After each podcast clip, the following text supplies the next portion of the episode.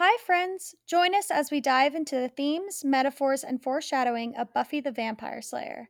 We are your hosts, Leah, Sarah, Tabby, and whether you're a new viewer or a longtime fan, welcome to Becoming Buffy.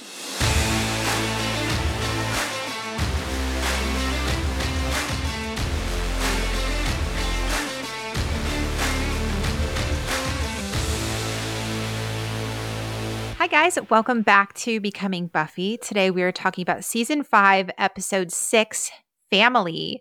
And today we have a special guest with us. We have our sister in law, Speaking Catherine, of family. here with us. Yeah, speaking of family. Welcome, Catherine. Thanks for joining us. Thank you for having me. I'm very excited. This episode hit harder than I thought it would. Yeah. Mhm. Catherine, I've walked in on her watching it three times. There's a lot. There's a lot to it. I have many thoughts. Good.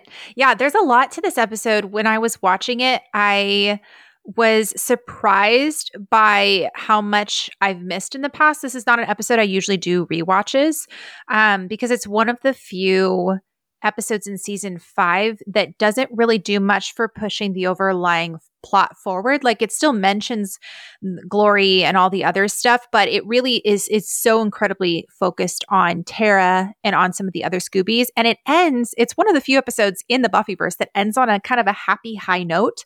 Um, a lot of Buffy episodes don't do that. And so I really enjoyed it. It was not necessarily light, but it had a really sweet feel to it, and I enjoyed it thoroughly. it's long overdue too. I think that's partially why it's very loved.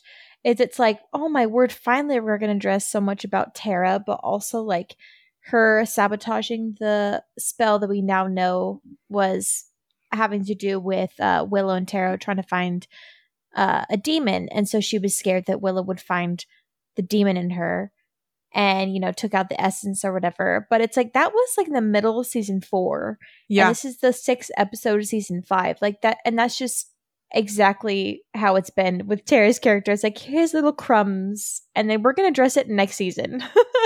Yeah. Yeah. I just, my appreciation for Tara as a character has grown. And I know we've said this in our spoiler section, but I have come to appreciate her more and more as I rewatch the show. Just the quiet maturity. Um, and just, I can relate with those feelings of, just not necessarily self-loathing but kind of self-loathing where she doesn't feel like she's worthy. She doesn't feel like she's a part of something. And now we see why. And just to see her quietly Mhm. stand up for herself and have everybody stand up for her is just so rewarding. And you know what I love about this episode too is like obviously there's like the metaphors of like coming out and a family that like is very abusive in that way and doesn't agree, but there's also that part of just like um like Sarah said of just growing up in a family maybe or having people around you or being in a culture growing up where just you being normal and being yourself is very much attacked and seen as a bad thing. Um just being like abused in a sorts and i think that um or and then that trickles into relationships all sorts of relationships friendships and romantic relationships and how like you view yourself and how that can affect the intimacy in every relationship you have. Um so this episode just hits hard in like very different ways and i love that like no matter where you're coming from in your background like there's a part of it you can at least relate to. Like tara's like to her core is the most human like character to me other than xander. Um but like she i feel like she's made to be really um relatable and this episode especially.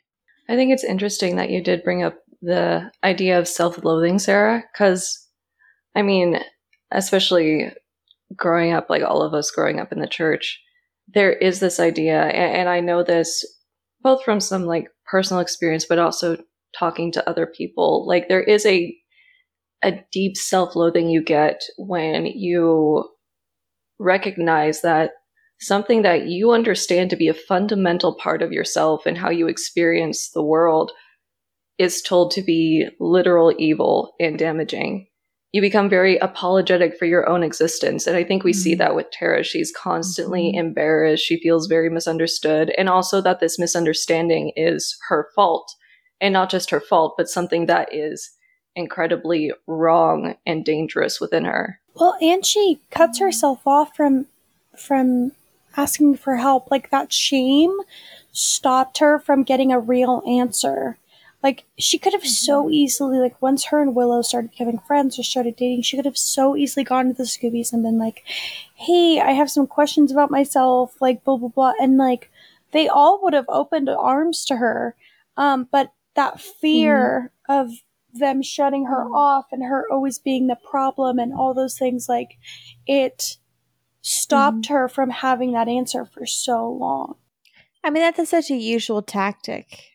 Well, yeah, but you well, you also have like within the group as well. You have the example of Anya and like Mhm. Spike. Like, like they are not, and that's sort of like the thing that I really loved at the end of the episode, which we'll get to later. But uh, where it's like you have her family and then you have you know the gang, and it's really the difference between curiosity and fear. Like, does this new thing about a person spark you, like, like spark an interest in you? And it's like, okay, this is different, and I want to know you more.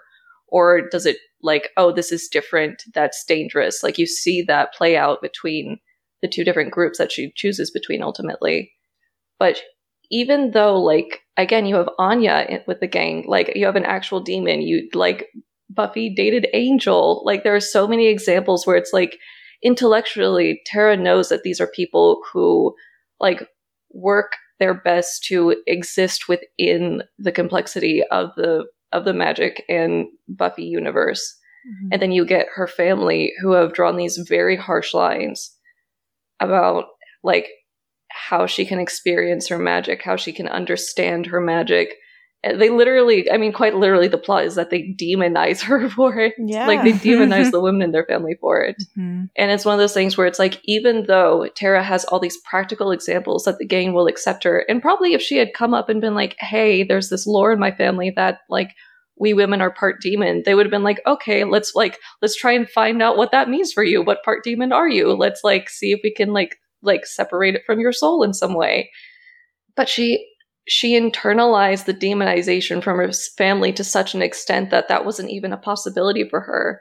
She like it wasn't when it came to the point in time where it was like oh i could tell willow about this. And again probably get some help especially after that conversation with her father that it just reinforced the fear that she grew up with. Like a- again it's one of those things you inherit it almost. Like instead of being curious about yourself that's where the self-loathing comes from you just inherit the fear that those you grew up with gave to you be like, hey, this is how you are supposed to view yourself. And as a result, you adopt that image.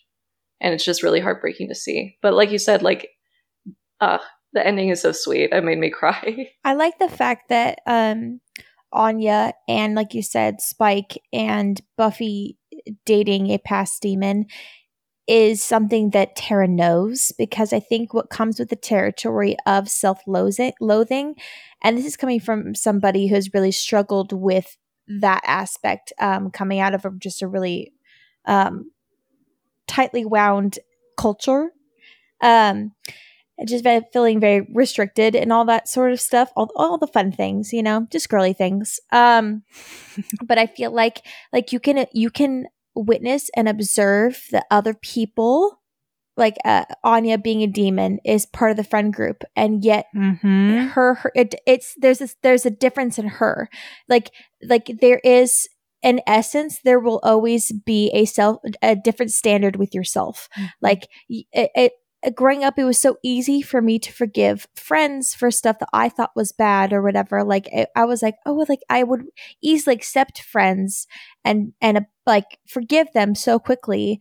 But then when it came to myself for doing like half as bad things or viewed myself it just was very different. I i like it's like you're you're the exception to the rule in the negative part and every essence and every part. And so um i i like the fact that that wasn't even a topic until the very end when anya was like well what type of demon because she is now like like uh, kind of what Catherine's saying, she's asking questions because she she's knows her worth now. Like and even in this episode you see that she has like I mean yeah she she got offered the the job I think the last episode the episode beforehand but like she has a part in society. She has like her self-worth. She has like confidence. Um so like the fact that she's asking the questions and she's like well what type of demon is she? You know and like tara doesn't even question it.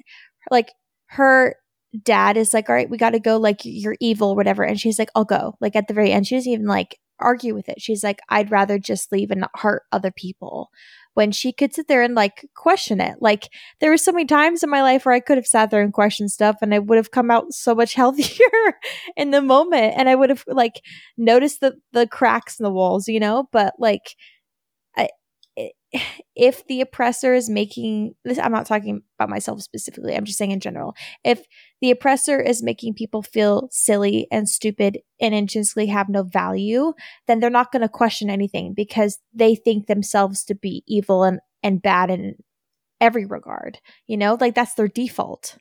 Oh i, I was going to say it's sort of like the whole like even if you were to question you're taught that I mean, in Tara's case, she's literally taught that there's evil within her. So any part of her that, like, mm-hmm. any intuition she may have that, like, that might not be the truth, that maybe this thing truly isn't evil, that's also within, like, the the worldview that her family has.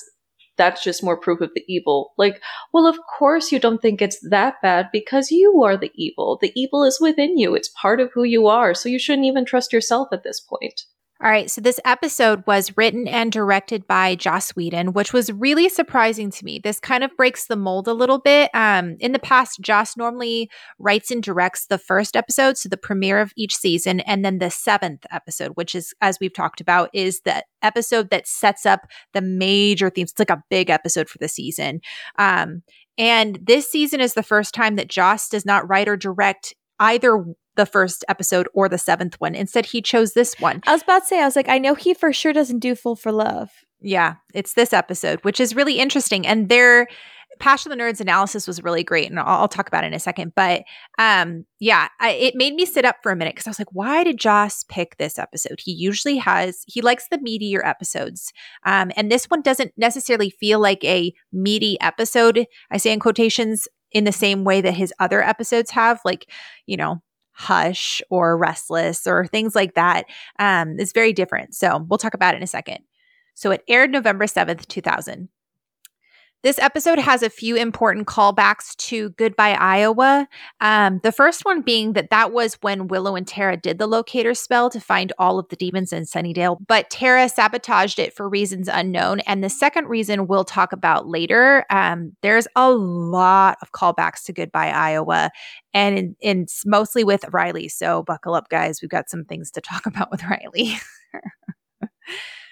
This is Amber Benson's first character centric episode as Tara, which is shocking to me because Anya hasn't even had an episode, really. I know we kind of had the wish ish, but I would argue that in a, in a lot of ways, that Anya feels like a very different character than what we've come to know her as. So it'd be nice if she had her own episode as well, but hopefully that will come around soon. Um, in an interview, Amber Benson talked about the fan impact she experiences now, saying, I've definitely had a lot of people who've reached out because of Tara. A big part of it is the writing. I'm only a piece of the puzzle. She's had that impact because of who she was, how she was written, how she was shot and put together. I have the face, she's my face, and I guess my empathy because I guess that comes across, but it was a group effort. There wasn't a character like her around in the world, and she until she was brought into life in the Buffyverse. It was an honor to get to walk in Tara's shoes. It makes you feel very responsible to people and makes you think about how you approach things. It's part of the reason I've kind of pulled away from social media. It makes you feel very vulnerable to know how easily things you can say can be taken out of context. And because there are people who feel very strongly about this character, I started to feel like maybe it's better to take a step back and not make myself so open to both the good and the bad. But there are those moments when I meet somebody face to face and they tell me, I didn't kill myself because I saw a couple fall in love who were like me and there's nobody like me in this small town in the Midwest where I grew up. So I felt like it was okay to be me. Then I'm reminded that playing Tara is the greatest thing that I've done as an actor. It's the most powerful and will probably be the thing that will go with me to the grave. It will be on my tombstone, you know? So it makes you feel responsible, but it's a wonderful responsibility. Um, and every every fan encounter I've seen of Amber Benson, every con that she's been to, she just talks with such grace and such humility. Um, both her and and Willow, Alyson Hannigan, were huge cornerstones in uh, gay representation in the media, and that is a huge, huge like weight on your shoulders. If you like try and get it right. Um, and she was actually bullied massively um, and we've talked about it briefly, but she was bullied massively um, by the fans of the show because she wasn't as petite.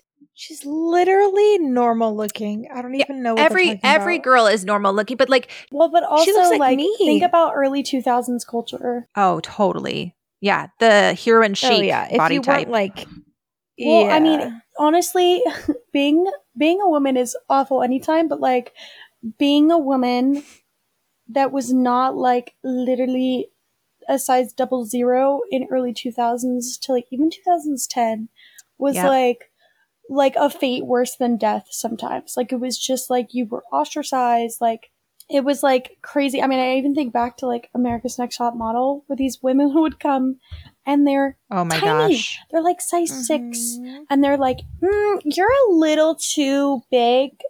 Um, they're like, "We could put you in the plus size category, but you're a little too small for it. So like, we don't know where to put you." Um, Right. what? Like they would say stuff like that, and me as like a you know child, I was like, mm, "Right."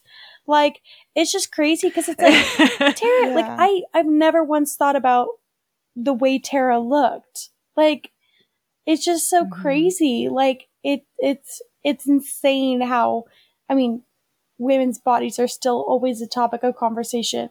it's just because she had hips. Like that was the issue. Mhm. Like for real. also again this character is like a, a lesbian this character is not trying to appeal to whatever like the Mm. the male ideal is of the time and yet it's still this whole thing of like especially because it is buffy and like the the women on the show like are beautiful and they do fit the conventional standard of the time. I feel like it's so easy to and ultimately did happen the direct comparison but even still even though this is a character that is like almost explicitly within the narrative not fitting those standards on every level like she's you know they talk about how she's a little weird like she's so nice but she's so odd like in a loving sense like it very explicitly this character is not supposed to like quote unquote not be like other girls but not supposed to be like anyone else. Any anyone that's within like none of the other scoobies she's supposed to fill this like this very sweet very eager role.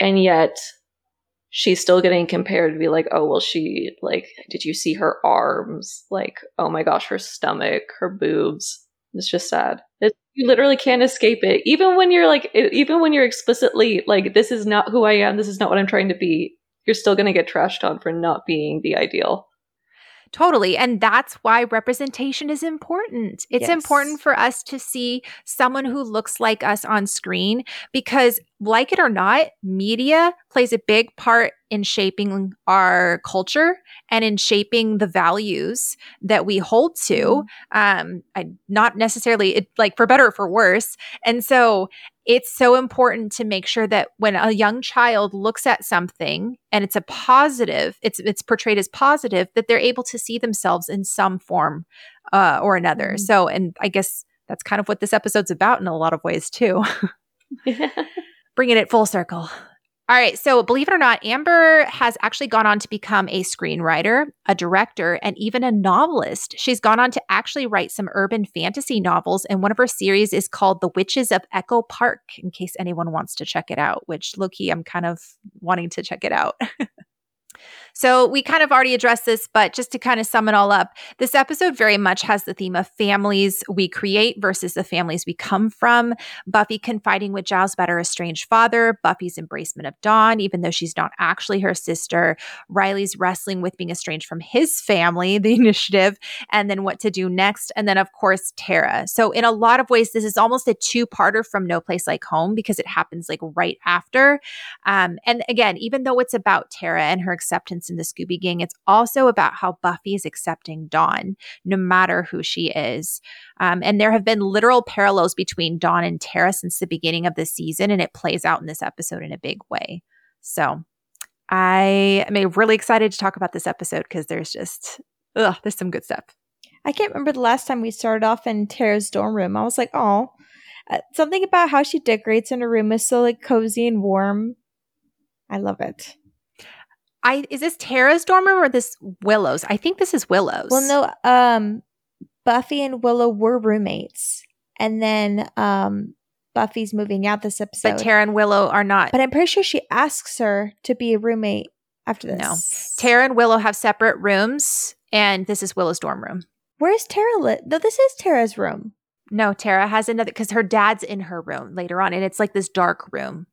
This is Willow's. Willow has the red room, and Tara has a different one. The script literally says Willow's dorm room.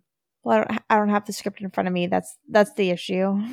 it's not for lack of reading comprehension, but they decorate the I- same I to me. you. I'm like, to me, they have similar aesthetics. They do not. They're very different. What? No, they don't. Willow's is Willow's is red. She's got the red down comforter. There's lots of remember the red and gold imagery, which relates back to Restless, which I'll talk about in a thought they second. But Tara's not yet. No, that's a like there is a difference. not Catherine is being the one to educate us. This is the only episode she's seen. Me and Tommy are I like, do. I have seen it three times uh, now. Catherine's done her research, man. They are at the very least different rooms. Like I don't know whose is whose, but they are different rooms because one does have a warmer. They look Yeah. the same to me. That's my truth. They're both like decor. I mean, they're both like witchy decor, but like Tara's is cool tone and Willow's is warm tones. Okay, wait. So I wanted to talk about how this scene is again, Restless was written by Joss. This scene is written, or this episode is written by Joss. And so Passion the Nerd pointed out that this episode plays like a bedtime story. Um, and Joss Whedon, when he writes, he usually goes for a specific feel and he likes to play around. Like he's talked about how Buffy was his version of film school. He was very experimental. And so each episode he did, he wanted to be like a specific thing. And so this episode, it plays out like the bedtime story with Tara telling Willow the bedtime story about the lonely little cat. And it ends with her finding the family of her dreams. And you have, and uh, this is Passion the Nerd's analysis, not necessarily mine, but he talks about how you have um, the Brave Knight, which would be Buffy. You have the damsel in distress, which would be Tara. You have the prince slash princess, which would be Willow. You have the evil step parents, um, the not not really the true family or whatever, as in her parents or her dad and her cousin and her brother. And then you have her true family stepping in, and it all ends very happily.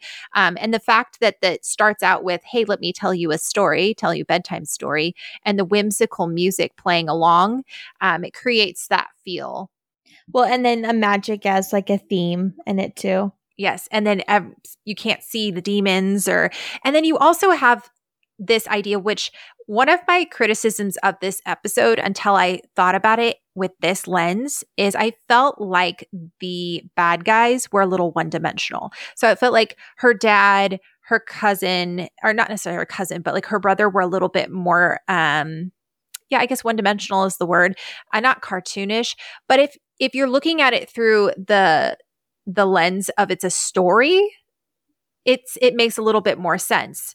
Um so anyway this this moment right here is supposed to refer back to restless when you had willow and tara inside of willow's dream and willow is painting on tara's back and they're inside willow's room and you have the cat playing with the ball of yarn and you have the red and gold imagery. So tara's talking about herself when she's talking about this cat but it also refers to dawn. We've had dawn foreshadowed by the imagery of the cats. And so now it's almost like literal because Dawn is in this episode and she's kind of the subtext. Um, And then, you know, we know that Willow feels as though being with Tara is her safe space. And we found that in Restless. And that's similar to the feelings that Tara expresses here. So, very similar imagery to kind of call you back to that episode. Slay. Everybody goes, cool, Sarah. no, you did great. Learning so much. So in Willow's room, we have um, Willow and Tara. Did I say that right? Is this Willow's room? You did. Well done, Tabby. Okay. Well done. Thank you. So proud of you. Um, Slay. um, Tara's been studying a ton to kind of keep up with her spells so she can feel useful to the gang. And I was like, oh, Tara's just like the sweetest little angel.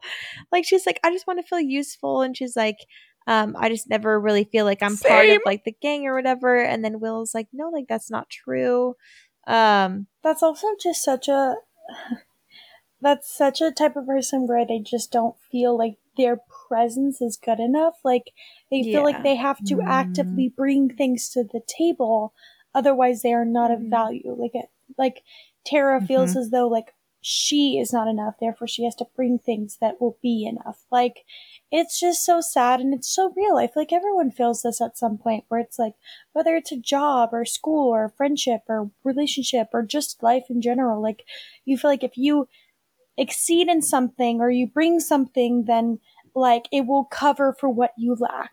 Um, and it's just, it's so sad. Also, I have to point out too. I don't know if I'm reading into this. Me, um, during every single episode that we that we put out, but like um Tara talking about, I think it's uh, sorry, it's Willow talking about like the like little kitty being rescued to a pound and like and then kind of leaving it ambigu- ambiguous at the end. It's like it has the kitty been adopted into like a, a loving family. And I like Mhm. to think that that's kind of like a foreshadow of like Tara throughout this episode. It's like this little kitty Yes. kind of like wandering and like, you know, kitty, lesbians, classic. Um, Mhm. um, but like just kind of like wandering around and, and being put in a pound and like waiting to be rescued. Anyway, no, I think that's you know what totally I'm trying it, to say. Tabs. Yeah. Yeah, I do. And I think I think you're spot on because that's also the same thing with Dawn. Is Buffy going to accept Dawn as her own because we left off kind of semi-ambiguously at the very end of the last episode too. So we move on um, back into Buffy's house, and um, Buffy's telling Giles kind of like it's like a, a exact continuation of the last episode where Buffy finds out about Dawn, that she's the key and this mystical force, um, and from what we could tell, Buffy's just told Giles about it, and he's like, "Hey, should we tell the rest of the gang about who Dawn is?" And she's like, "No, like it would be much safer if they don't know. They would also treat her differently." Which, all great points, Valid. yeah, for real. Valid. Yep. This is one of the few times in media where I actually agree with someone withholding information. And I don't feel like it's a, we're not going to tell everybody because we want there to be this big dramatic explosion. And this time it felt like, no, Buffy's making the right decision here.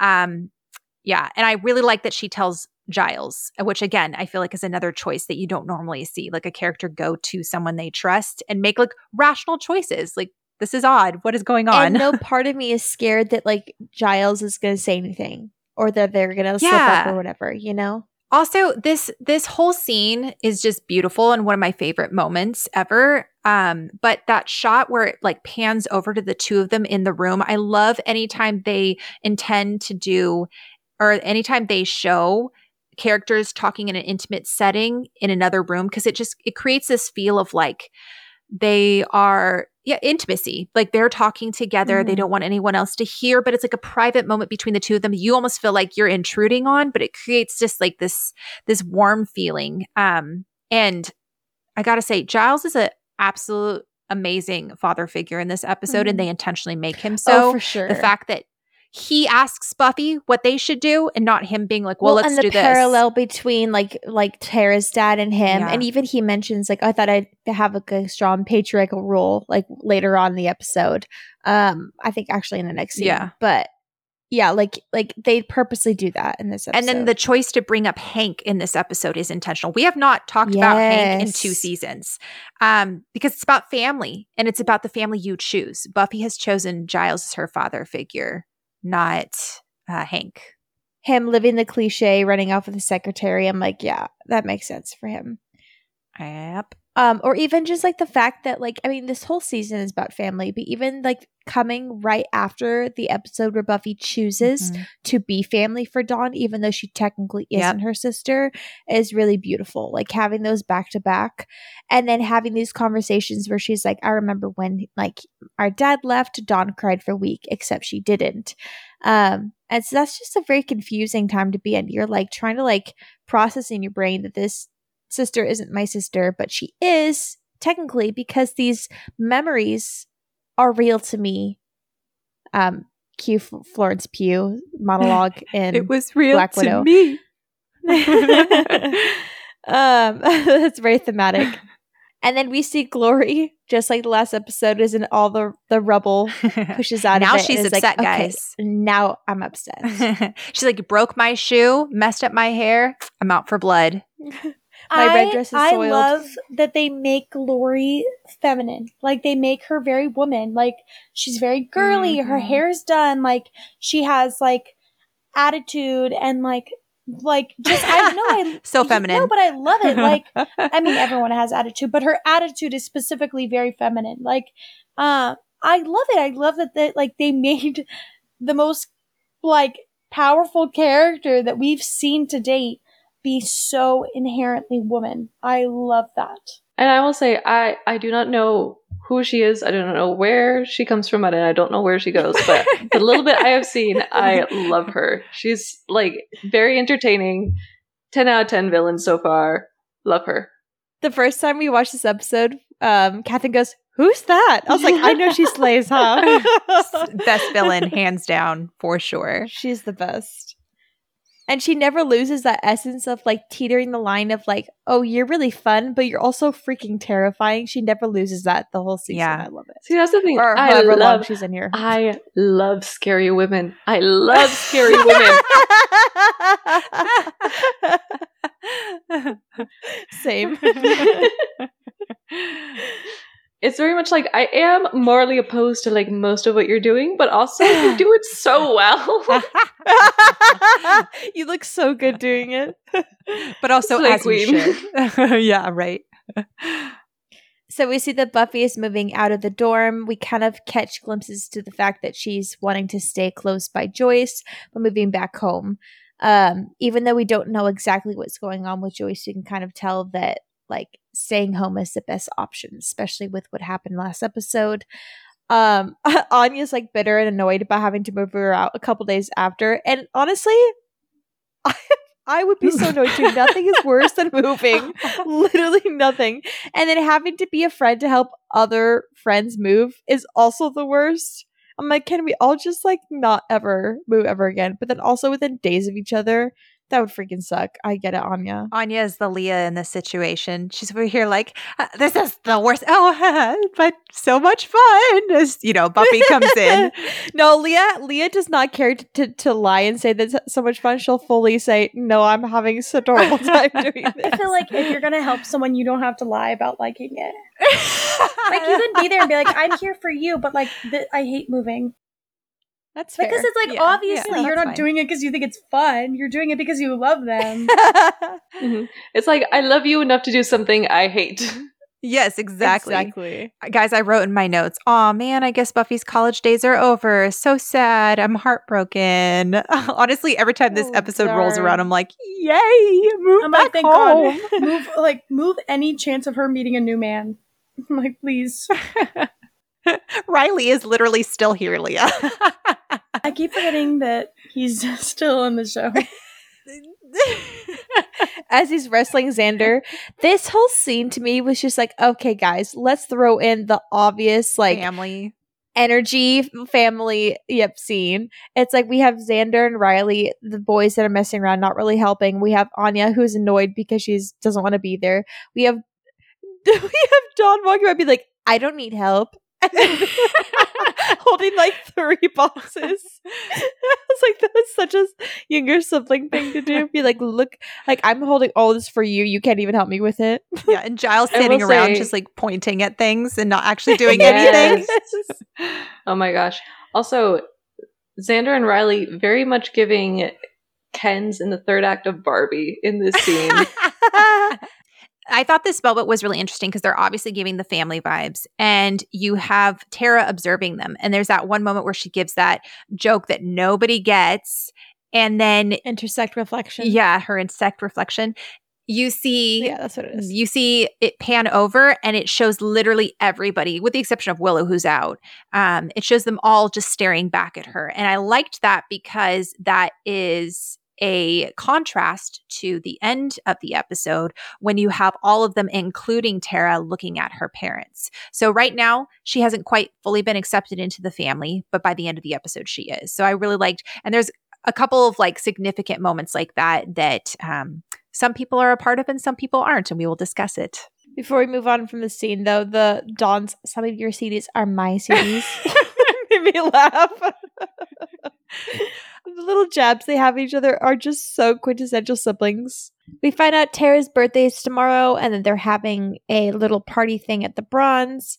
Um, to which it seemed like the gang either didn't know about it or forgot about They it. forgot. either way is that's sad. Yeah. Um, but they're like, of course we'll go. Um, and then we jump back over to the hospital, a continuation from last episode as well. We see more people that seem to have their um souls or Their whatever sucked out of them. Brains. More crazy people. and then Ben is like, Oh, hey, let me pop in for two seconds. Go Why to the do they keep showing this and completely dude? disappear? I just and it was like slow and i know this will be obviously three out of four of us know where this is going but like like it, it- the first time watching this i thought for sure he'd die right here because it's so like Right. it's like quiet and he's like changing i'm like okay so when is someone gonna pop out um but they kind of do that little bit where it's like they pan over and you see demon and you think that ben's gonna get got and then all of a sudden glory pops up and you're like why is glory here and then they do like a cutscene Mhm. So That's what I I personally enjoyed it. Again, I have no context for this season. But I was like, Mhm. oh, that's a cool fake out. Oh, it's like it also in my Mhm. mind, Yeah. I'm like get communicated to me like, oh, she's a monster to the monsters. She's like the big Mhm. bad for big bads. Yeah, he also is the grossest demon I've ever seen on the show. He's got like a bloody nose, and Glory full on grabs him by the bloody nose. I was like, Glory. oh he has cute opening sores sarah Oh, oh, yeah, Did I hear that? Yeah, the cutest oozing sores.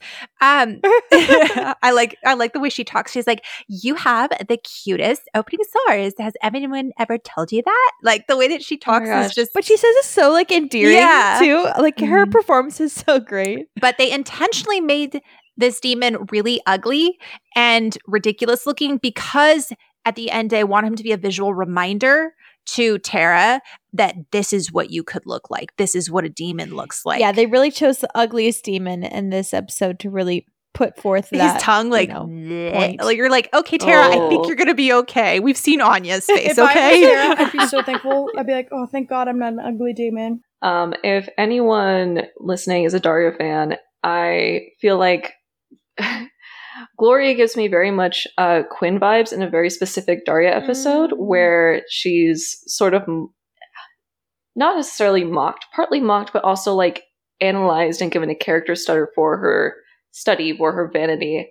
Because Quinn is this character where she's like very typical teenage girl, very popular, very like trendy, and does kind of talk like that. And there's this scene where she goes like, "Do I have cute pores? My pores are so small."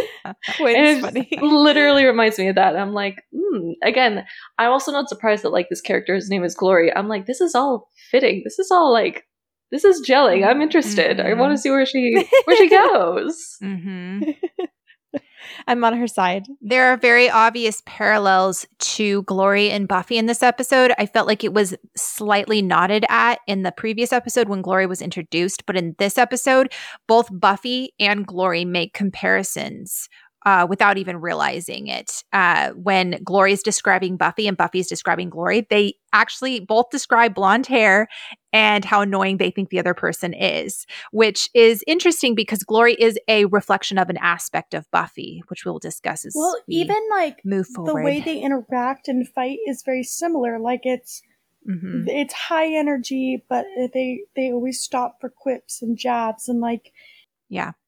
It's almost like a I'm gonna let you m- misunderstand me, and then I'm gonna Take advantage of that. re- Yeah, it's like I'm going to be fun, feminine, and flirty, and if you underestimate that, that's your you're fault. Gonna, exactly. It's a you're gonna underestimate me, and then I will I will obliterate you when you least expect it. It's Mhm. very smart. right. It's very Elle Woods of them. Mhm. Um, just all these Barbies. The OG Barbie. Barbie. Um, yeah. for real. um, so at the magic shop, we have Anya at the register. Good for her. She's like, I have a place in this world now. I'm a part of the system. Aww.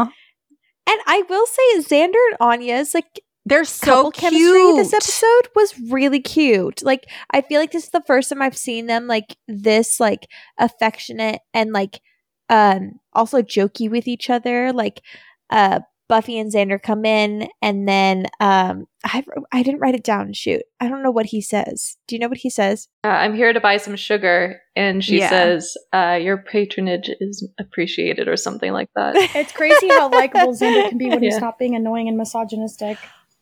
Also, also, I gotta say, Nicholas Brendon as Xander is looking really good too. Like the shirts that he's wearing aren't so bad. his baggy. hair, the length. You Same. can tell. I was like, "Do I Yeah. like Xander? in this episode?" That's what And just for preface, Catherine watched like maybe the first up until like halfway through season two, which is Oh, the I worst hate- part of Xander. I, I, so that's, that's the thing. I was like, "What is wrong with me?"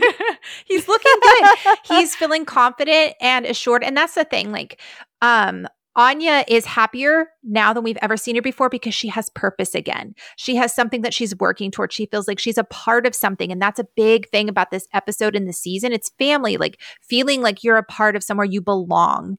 Um, and Xander's starting to feel better too because of his episode where he came into his own and stuff, Well, you but know? there's also like there's nothing more attractive than a confident man who is so willing Mhm. to show that he like cares for the person he's dating. Yeah. It's like okay, like that's like you're like you're you almost like want to cheer them on. Yeah. Yeah. me forgetting that he's just like the worst sometimes. I'm like, okay, Xander. oh, don't worry. I'm sure there'll be something sooner or later. I know, next episode I'll be like, oh, get off out of my screen. I don't want to see you. So the gang's talking about Tara's party, and then um, Giles asks about Glory and says they need to figure out what and who she is, and then they need to start researching. And then we get this conversation with Buffy and Xander where they're like, kind of what uh, Catherine was saying. They're like, we don't know much about her, but she's very kind. She's very sweet. Basically, what we all are thinking. We she's nice. Yeah, we don't know much about her. Which is this is a fair assessment because this is exactly what us viewers have seen too. Like that's as far as we could say about Tara. We're like, we think she's cool, but there's that weird, like, you know, part in season four where she like sabotages a spell we have no idea about. You know, we find out that this episode, but there's definitely parts of her that we haven't fully uh, dove into yet. Mhm. Um, but and then they have this like obvious correlation between them talking about them being witches now, and that's who they are, and they're totally fine with it. And like obviously that's like a metaphor for like them as a couple and like um the friends they hang out with or Mhm. whatever, and how they they don't quite get it. It's honestly shocking that the network didn't cancel an episode like this because it's so overtly about Willow and Tara and Willow like their relationship and what it means like for Tara to be lesbian.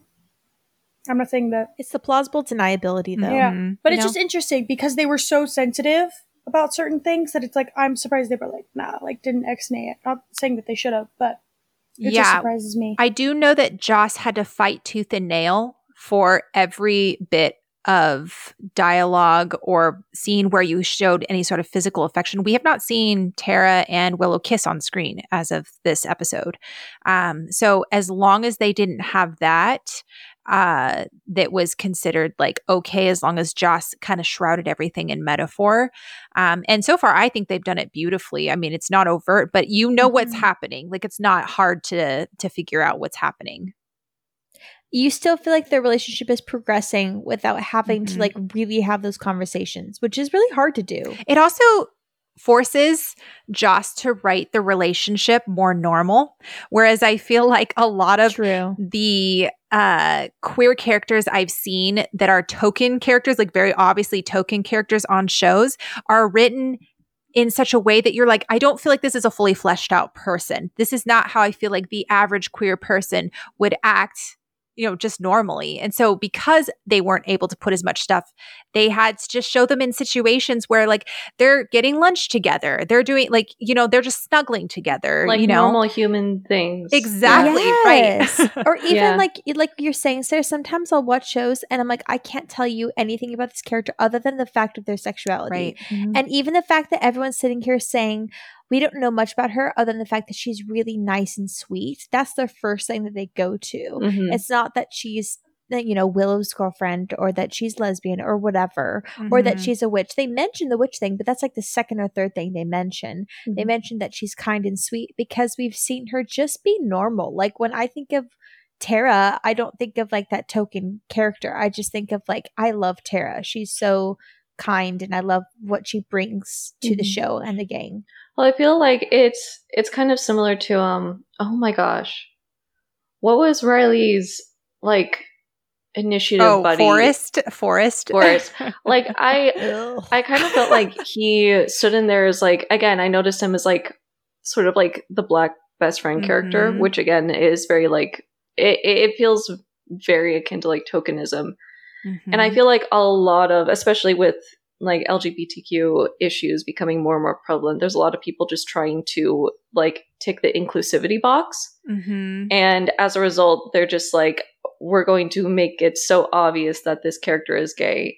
right. And there seems to be more an effort of like, not that like queer romance or like queer affection doesn't deserve to be normalized. Like, again, it's a part of people's lives Mhm. but it's like it undoes the work of just trying to normalize queer people in themselves. Like queer people are people at the end of the day. They do go to lunch and they just get sandwiches and they, you know, they are really cringy couples sometimes who tell each other bedtime stories and say little things like, Mhm. "Oh, you're not going to snuggle me." And, you know, they put on their pants one leg at a time like everyone else. Like I feel Mhm. like it because like again he does have to be a little more sly with how he includes that into the plot. I, it does a better job, I would say, of Mhm. making these queer characters be seen as people first. yes. Well, and it also unintentionally alleviates a lot of fetishization of the two, except for Xander. But Mm, besides that, it's like I feel like a lot of specifically lesbian characters get fetishized, and that's not their fault. But because Willow and Tara are so tame, it's like people are almost forced to look at them very innocently because Mhm. it is innocent. You know, they're they're just together, like that's it. You know. people like to give Joss Whedon a lot of credit for how he wrote things and and how he did things on Buffy, which yes, he was, you know, instrumental in a lot of that. But what people don't realize is Joss did so well on Buffy in his writing of characters and his scenarios because he was forced into this box of you have a low budget and you're not allowed to show explicit scenes between queer characters and it forced him to be more creative um, case in point, the comics. When Joss was given free range Or Age of Ultron. or Age of Ultron, big, big bug budget. Oh my god, big budget. big boogie. right. Well, when he was given those things, um, he kind of went carte blanche and just kind of lost it because he was like, "Oh my gosh, explosions, blood! You know what else? What else Yeah. can I like?" Or Justice League. or the Justice League. Like he just kind of started falling on old cliches instead of actually sitting and thoughtfully writing out characters.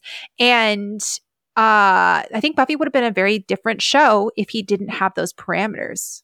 And I wonder if like having characters that are so upfront, like every single character being so upfront about their sexuality all the time, can be damaging for kids growing up by being like, do I have to express myself this extreme in order to be like just accepted? Like, Mm-hmm. I can't like is there ever a part of me that can just be and then also like someone of the same gender you know or like like i wonder i'm not going to speak for that community because i'm not a part of it but like i wonder if that is ever something that is hard like like in trying to represent them they end up like silencing a whole side of that community. It, it one it one hundred percent is, and I guess I'm going to bring up my experience now. Uh, for those who are unfamiliar, um, I came out as bisexual when I was 16, and it was a whole thing. And something I struggled with growing up was there's a lot of, at least in popular media, bisexuals are seen as very like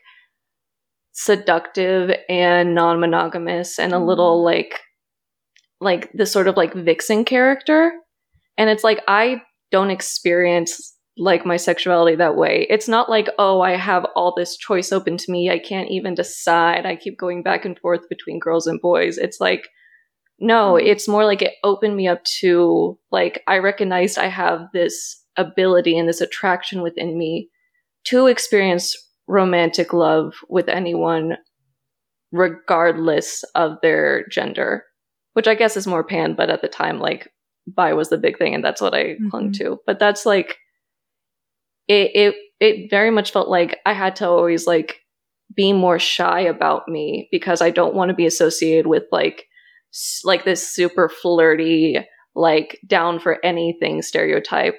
And also like again and i think this also kind of goes back to um the conversation about tara's body especially being a woman interested in woman and again being bisexual and going quote unquote both ways there's this idea of like oh so you're down for anything.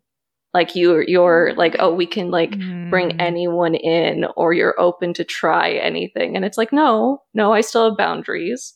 I still desire a monogamous relationship. I'm still a very loyal and committed person.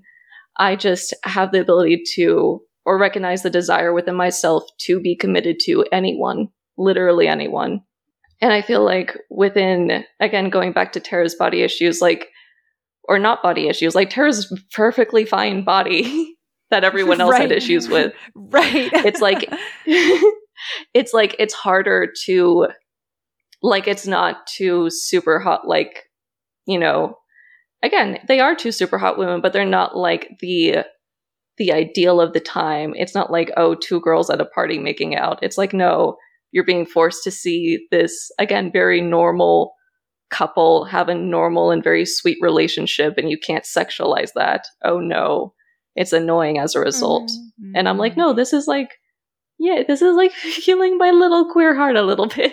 Mhm. like, no, you know, you can have, and the relationship is able to breathe because of that. you know? yes, it's like you can have people experiencing, like, again, the type of like, the type of normal, like, ups and downs that anyone has in a relationship. I feel like there's this idea that, you know, because there's no, like in gay relationships, because there's no woman involved, or in lesbian relationships, because there's no man involved, there's this idea of like it just functions so differently from all other relationships. Like we can't even conceive of it. And it's like, I know about like gay couples who have arguments over the same types of things. Like in laws are still a problem for everyone, you know, moving, pets, paying bills on time. Like, again, these are people living lives. They're just doing relationships and intimate relationships a little differently than you. Mhm. We all feel the same emotions. We all bleed blood, you know? Yeah. Yeah. Again, pants on one leg at a time. Yeah, right. I jump into Speak mine uh, two legs at a time. So I don't know about you. I fall to the ground every day and rise on the floor until my pants are on. also same, yes. All right, and then we have this scene. There's a couple scenes in here that I'm like, oh, we just had this beautiful episode. Spike and Buffy have one? to have I know. This. like oh we're gonna have this beautiful episode about like this huge like theme and then it's like let's Spike. just throw in this whole like buffy and spike Completely dehumanizing Buffy. dream. Yeah, I was gonna ask what that is about. No one knows. So, for context, the episode before, no, two episodes before, Spike had a sexy dream about Buffy and realizes that he's in love with her. But now he's been doing creepy things. He bought this mannequin that has blonde hair and he simultaneously kicks it, but then also strokes its hair. It's supposed to represent He's Buffy. pulling a phantom from Phantom of the Opera. Yeah. And so he's obsessed with her when he's clearly in a relationship with Harmony. And for Spike, sex and violence and love are all the same thing to him. So this is like it's a version passion of to him. foreplay. Yeah. I read this review actually. They said that they think if Buffy hit Spike hard enough, he'd probably ejaculate. I definitely have a boner. he for sure would have a boner. Absolutely. and I was like, yeah, that's crass. And but it's also want to murder her at the same time. Yeah, because it's all the same. all of it. It's all the same. Yeah. Yeah. Also, the drama. He's very confused. The drama. Her throwing him back I was like, am I watching a soap? green. Oh yeah, he's been watching too much Passions. Throwing back into this uh, green chair and his like you know shaking back and forth. It's actually canon, Catherine. He does watch Passion. So Oh it's like my actually gosh! canon. yeah. Yeah. And, and Dawson's Creek, the episode that he found out Yep. that he was in love with Buffy, he was like, "Oh, Pacey, you blind idiot! Can't you see she doesn't love you?" And I was like, "Yeah, well, foreshadowing." and then it cuts to him in Harmony, Poor Harmony. and then he, she's like, "What are you thinking?" And he goes, "All about you, baby." Ugh, she's so naive. Oof. Uh, anyway, uh, we go back to the magic shop, and then we have oh yeah, so T- Giles is like talking to them about like what to get, or they're talking about what to get Tara tonight, and they're like, oh, what are you gonna get? And then he's like, you guys are in a magic shop, you can't think of one thing to get a witch, and, and they're like, oh, what are we gonna get her? Like a crystal ball, and he's like, well, you better not, I already have mine wrapped. They're all gonna get her the same thing. I'm dead. And it, it it's oh, well, we'll get there actually. I'm not gonna say that. Um and then Tara comes in with Willow and I love that like Willow's actually like, listening and trying to understand her joke from earlier and like gets it. I'm like, oh at least you two get it. you don't you forgot about creepy Donnie who um Giles's douchebag meter was completely going off during this entire scene. You could see him being like, um oh my gosh. What are you touching doing the books, I'd be like, can you not? but yeah, Giles is pretty much about ready to throw hands. Uh Donnie being all like, So are you all witches? Hey, don't do a spell me is very giving uh don't turn me gay. Mhm. yeah, don't touch me. You're gonna infect me. Yeah. I will also say, looking at Tara's family, there's, I literally had like the Malfoy quote, like red hair and hand-me-down clothes. You must be a Weasley. they do all kind of I'll look alike, say- don't they? Very hillbilly coded as well. Very redneck Yeah, the southern accent. Also, um, Amy Adams? Question mark? Question mark? Question mark? yeah, little baby Amy. This and then her being in the office. I'm like, hello. Like, uh, it's so random. She had only been acting for about two years at this point, and she was two years away from hitting it big with um now you see I think it's now Catch Me If You Can or Now You See Me Now You Don't. I don't remember. It's the one with Leonardo DiCaprio that was her big Catch Me If break. You Can. Catch me if you can. Okay, thank you. It's really sad that Tara's stutter comes back. Like we haven't I seen noticed that, in a while. Well, and then the awkward like hugs, like the dad comes in and it's like the whole like should be hug, and then Mhm. uh, the poor thing is like shut down immediately. She doesn't introduce Willow. It reminded me of um have any of you seen or read uh One Flew Over the Cuckoo's Nest? yes. Yeah. It reminds me of the um I forget his name, but the character who has the very tragic end. Um the young man who um his mother is friends with Nurse Ratched, who has the stutter. And then when they have the big uh Christmas celebration in One Flew Over the Cuckoo's Nest and he's like they're gassing him up and they're like like basically treating him like an equal for the first time probably in his life. He loses the stutter and then the moment Nurse Ratched walks back in, it comes back immediately. And it made me think of that a little bit because that's oftentimes like stuttering and a lot of um a lot of speech impediments. Some of them are just natural again because like people are born with, you know, sometimes you just never l- learn how to use your tongue or like just the shape of your mouth is a little different. But then for a lot of people, um impediments that are developed are usually like a coping like it's a stressor so when the when the birth of your trauma walks back in it is common for you to continue to go back to those like coping mechanisms. It's sort of a way of your brain being like, I'm not confident enough to speak, even though I know I'm supposed to respond with something back. And your brain is it comes out as a as a stutter or with a lisp or whatever it might be. There's a line that was cut out where her brother said that Tara wasn't too social back when. I don't think she spoke till she was eight. But I think again, it's supposed to be like we silenced her. Like that's what it is. Like in around them, like she's physically and like emotionally and everything, like just silenced by them.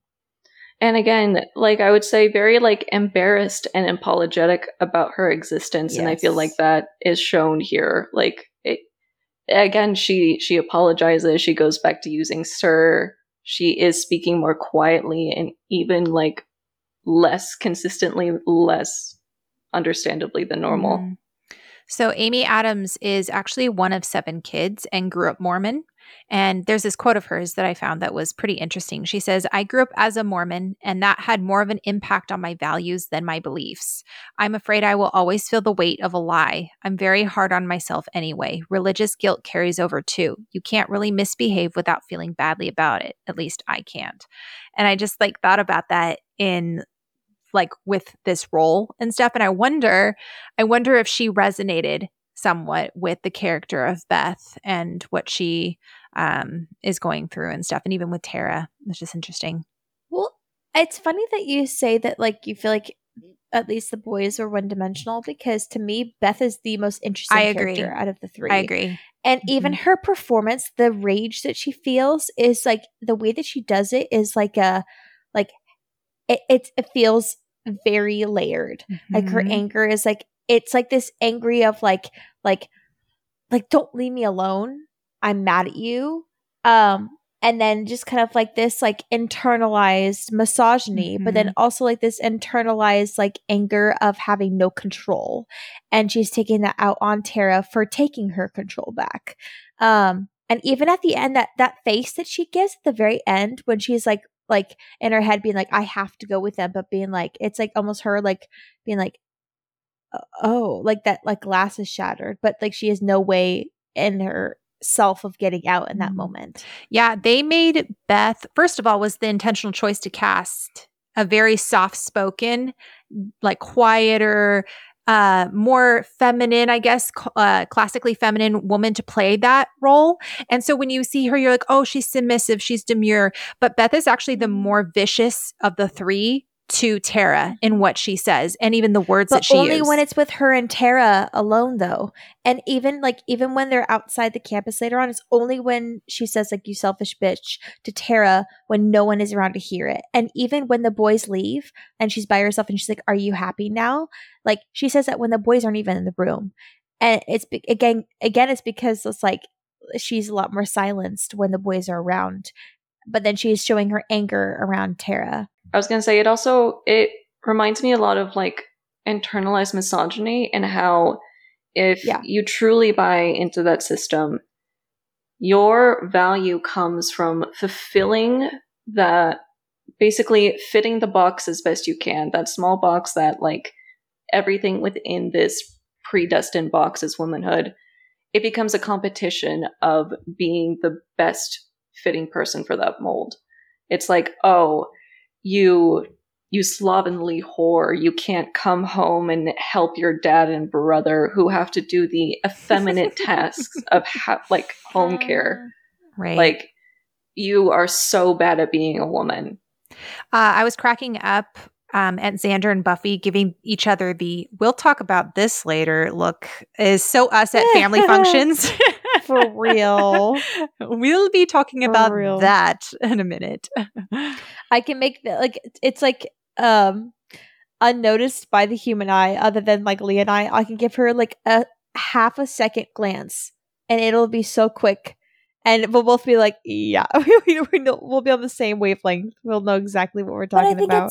it also resonates with the fact that like Tara doesn't have that. She doesn't have a person yeah. to be in that mess with. And I think that that's what's so hard is that her family, it's like a whole unit against her. You have like her sibling yep. and then you have even like another her, female. Yes. Like she, she is alone. She's isolated. There is there's no one around her. Like at least like if you've grown up with siblings, like you know at any point like as much as it was a family unit, a lot of times it would turn into like sibling unit, like siblings protecting each other and like figuring out something and stuff. And so it's like I look at Tara and I just am like, oh, like she doesn't have anyone. Like, because she's not letting anyone fully see her because the people who have fully seen her have betrayed her trust. Yeah, I'd run away to college too. if I had no one. Oh my gosh. Yeah, no. She's a lot nicer than I am. So the dad leaves by saying, okay, we'll have dinner tonight. I'll pick you up at six. Um, and then we jump back into um, the Summers house, and kudos to Riley for helping unpack while she was gone. But then it's like immediately like, I like when you owe me favors. What a good house Okay, husband. weirdo. Unpacking. Yeah, he's doing all the effeminate jobs. What a good Ken for Barbie over here.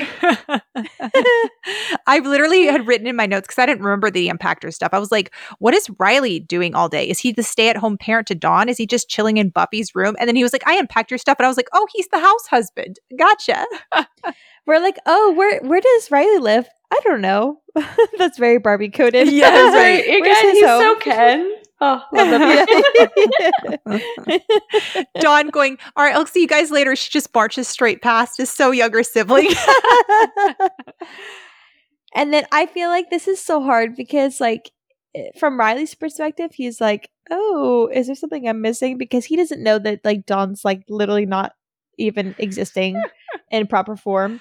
Um, and then Buffy's trying to protect her by being like, "You can't leave." But for him, he's like, "Oh, why is Buffy like so like controlling She's like, Dawn in this moment?" Melinda's a bad influence. I don't like you hanging out with someone that short. I was Uh-huh. like, justice for Melinda, man. I just can we talk about the fact though, like if I had a boyfriend and this happened to me with Dawn or whatever, and I only told Giles and I didn't even cross my mind to tell my boyfriend, that would tell me a lot about my relationship. Yeah. I feel like I would like I don't know, like I'm a slayer. He knows essence of my job. Like I should be able to trust him enough to tell him my sister actually isn't real, you know? Don't you I don't know. Don't you think he would be the second person you tell? Personally, yes. But at the same time, if it's Riley, no. I y- yeah it's like yes i agree that like your partner should be the person that like again should be your confidant should be the one doing life with you but at the same time what i have seen of riley um which is admittedly not a lot hasn't been like a this guy can handle Bless. You know complicated information so well like that's not when i think of that i don't think of riley you were correct in thinking that. yeah, I go back and forth. Um, so Passion the Nerd pointed this out, and I think I referenced it back in season four, and it's especially obvious in Hush. But Willow and Tara's relationship uh, started around the same time as Buffy and Riley's. So they're often seen as the inverse of each other. Um, in Hush, you see Riley and Buffy struggling to communicate and like work well and fighting together. They're they're not doing well in communication versus Willow and Tara. All they have to do is clasp hands and both instantly know how to move that um, snack machine in front of the door. And at the very end of the episode, they're communicating, they're doing great. Whereas Buffy and Riley are just sitting there, not sure what to do. And so they continued that a little bit going on into season four and into season five, showing how as Willow and Tara were just, they're starting to communicate so much better and it's a partnership. Buffy and Riley really struggle with that. And I think this episode highlights that. Um, they're the inverse of each other. Um, but specifically for this this moment. So the episode again is framing Buffy as in the wrong for not telling Riley, but I personally kind of get why she isn't. We saw in Restless that she's not sure if she can trust him, especially with when it comes to the initiative. Um, she's not sure what he's going to do with the initiative, and him bringing them up in this in this moment. One is supposed to refer to his family, uh, the fact that he doesn't have one, but also Buffy's sitting there going, if they take her, what did they do with with Oz? And and Riley was kind of on board with that initially. They will do experiments. They'll take her away and she can't trust them. And so I think there's a part of Buffy that doesn't trust Riley. And like you guys were saying, like that's a big problem. If you can't fully trust your partner, you need to really evaluate why you're with them. Um, and yeah, I don't know. My frustration is I know that Buffy has a habit of not opening up to people, and the show paints that as wrong. She does process things alone. She should open up to people, but in the past, that hasn't been received well. I think of Doomed with Riley. I think of Go Fish with the Scoobies, Becoming with her mom. She still should try to be vulnerable, absolutely. But the problem is the show is using a very bad example and saying that Buffy is in the wrong, whereas Buffy has every justifiable reason to not tell him about Dawn. Um, but then at the end of the day, if you're not happy, Riley, just leave. But also, I hate this mentality that just because you're in a relationship, it means you have to share like Everything. every single piece of information you get, everything. Like, there is a certain amount where you need to open up and like dive, like divulge um a part of you if you want your relationship to flourish. But it's also like some things like it's okay if you have like something that's private, especially if it's like about your family. Like, I don't. I think that's okay. Like, and she also Mhm. just learned it. Well, something that I think is actually a big part of this episode as a whole is that in order to be loved, you have to be known. And the Mm. more known you are, the more completely you can be loved. But that not everyone is always able to hear hard truth gently. And again, I feel like we see that in through Tara and through the Found family and her blood family, where her the gang, her Found family, like the more they learn about her, the more they're able to completely love her. And even though at one point the father says that like, oh, you know, the fam your family loves you no matter what, and it's like, no, because you're trying to separate a fundamental part of this person from themselves.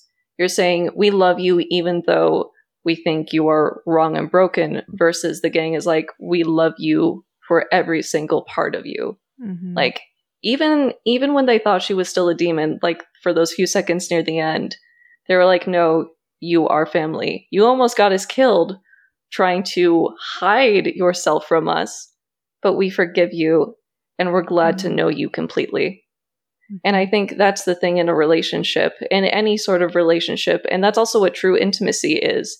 It is one knowing that you can be completely honest with who you are, what you're experiencing, what you have experienced, what you want, what you desire. And you are with someone who is able to hear even the more difficult truths gently and accept you for them.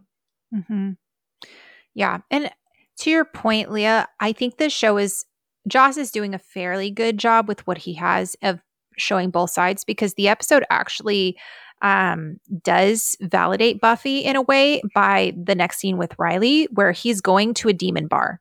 He's purposely putting himself in danger. And in the episode before, we had Buffy saying that she didn't want Riley patrolling with her because he's human and she's afraid he's going to get hurt. Buffy knows Riley and she knows he's going to go throw himself in these situations that are dangerous. And so by withholding the information about Dawn, she's trying to protect Riley.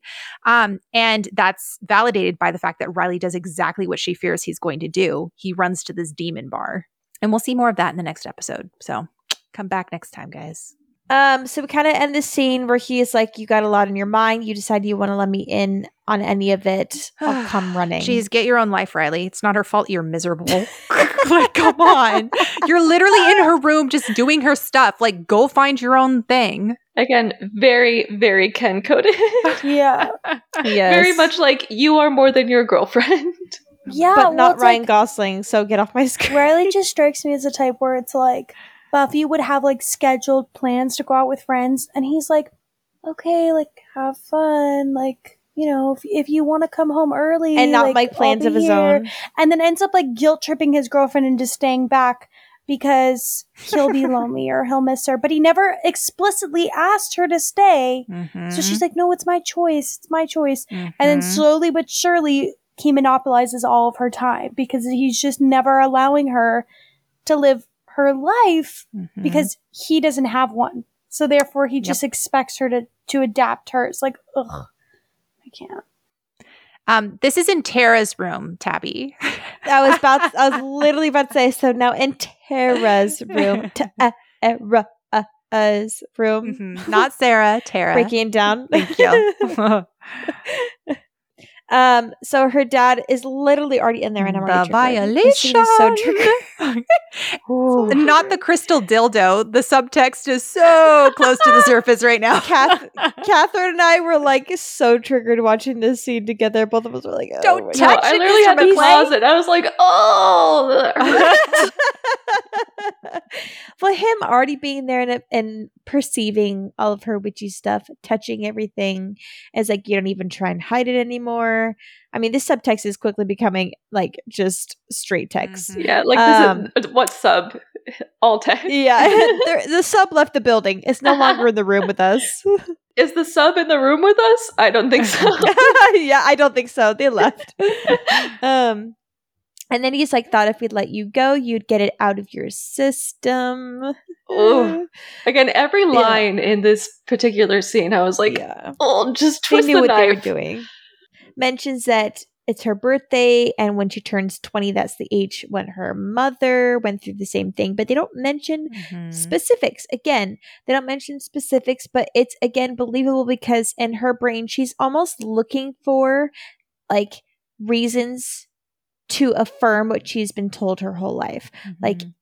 And like, I feel like when you have trauma like that, um, not necessarily in the exact same way, but like for me, like growing up, I had to really struggle with being like anytime someone I would believe anyone would anything that anyone would say that was negative about me. Even if like I deep down didn't fully believe I was that person, like my default was trained in me to be like, they're correct. I am this person.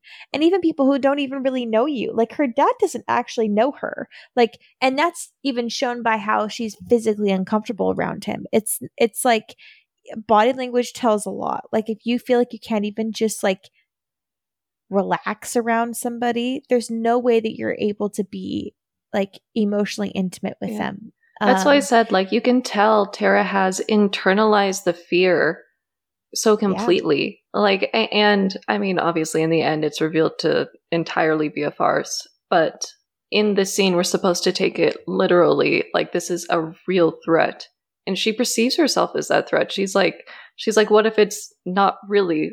What if it's not evil? Like, it doesn't feel evil.